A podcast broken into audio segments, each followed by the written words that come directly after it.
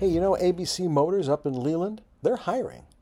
I went in for an interview and they want me to jump ship, and they're going to pay me $2 more an hour than I get here. Wow, $2 an hour more? Well, what are you going to do? Well, I'd think I'd be a fool not to seriously consider it. Well, perhaps. But listen closely. You run the risk of being a fool if you're leaving only for a few extra dollars. I don't see how that makes sense. I mean, it's 80 more dollars a week. Now you've isolated your thinking.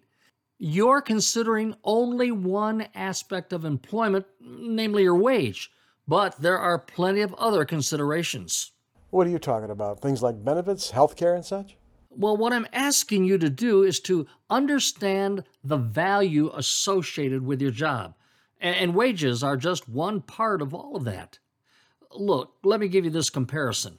You know that when a customer says he can get that part or service at another business for less, well, it would be irresponsible for you to let them think only about price, right? Yeah, you taught us that price was just one of three parts of value.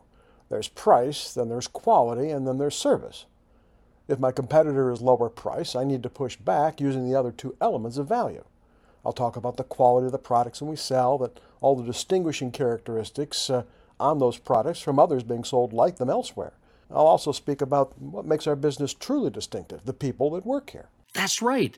You beat them by knowing and talking about price, quality, and service. And when it comes to employment, well, you need to understand that there are three elements of value as well.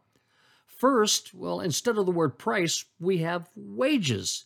And of course, that's how this whole conversation started. But another business has offered you a better wage. Right. But before you go, you need to know the second part of value for employees, and that is benefits. I mean, do you know how much benefits like health insurance cost? Well, by what I read the paper, it costs a lot. Yeah, it does. About 30% of your annual wage. So, as an example, a $50,000 annual gross wage is supplemented by health insurance that will cost your employer about $15,000. Now, that increases the value of your employment to $65,000. And then add to that the value of fringe benefits like, well, vacation pay and paid time off, bereavement pay, and things like that. And oh, and by the way, don't forget matching 401k if you have it. And that's free money, and that can compound like crazy. Well, come to think of it, I guess I've really only been thinking about wages. Yeah, you have been. But now you know that all that other stuff adds up. I mean, they're all reasons for people to stay. But I got to tell you something only if they're aware of those things, that they exist and they understand their overall value. That's really important. And then people have to make sure that they're comparing apples with apples all of the time. Now, look, then there's the last part of value that I haven't talked about. And that last part is leadership. What's that mean? Well, it means that a good boss is really hard to find. Plus, the next business won't have the friends that you've made here. Not that it might not be an amazing place to work, but it won't have these people that you've been working with for five years. And look, something else good leaders don't keep people down.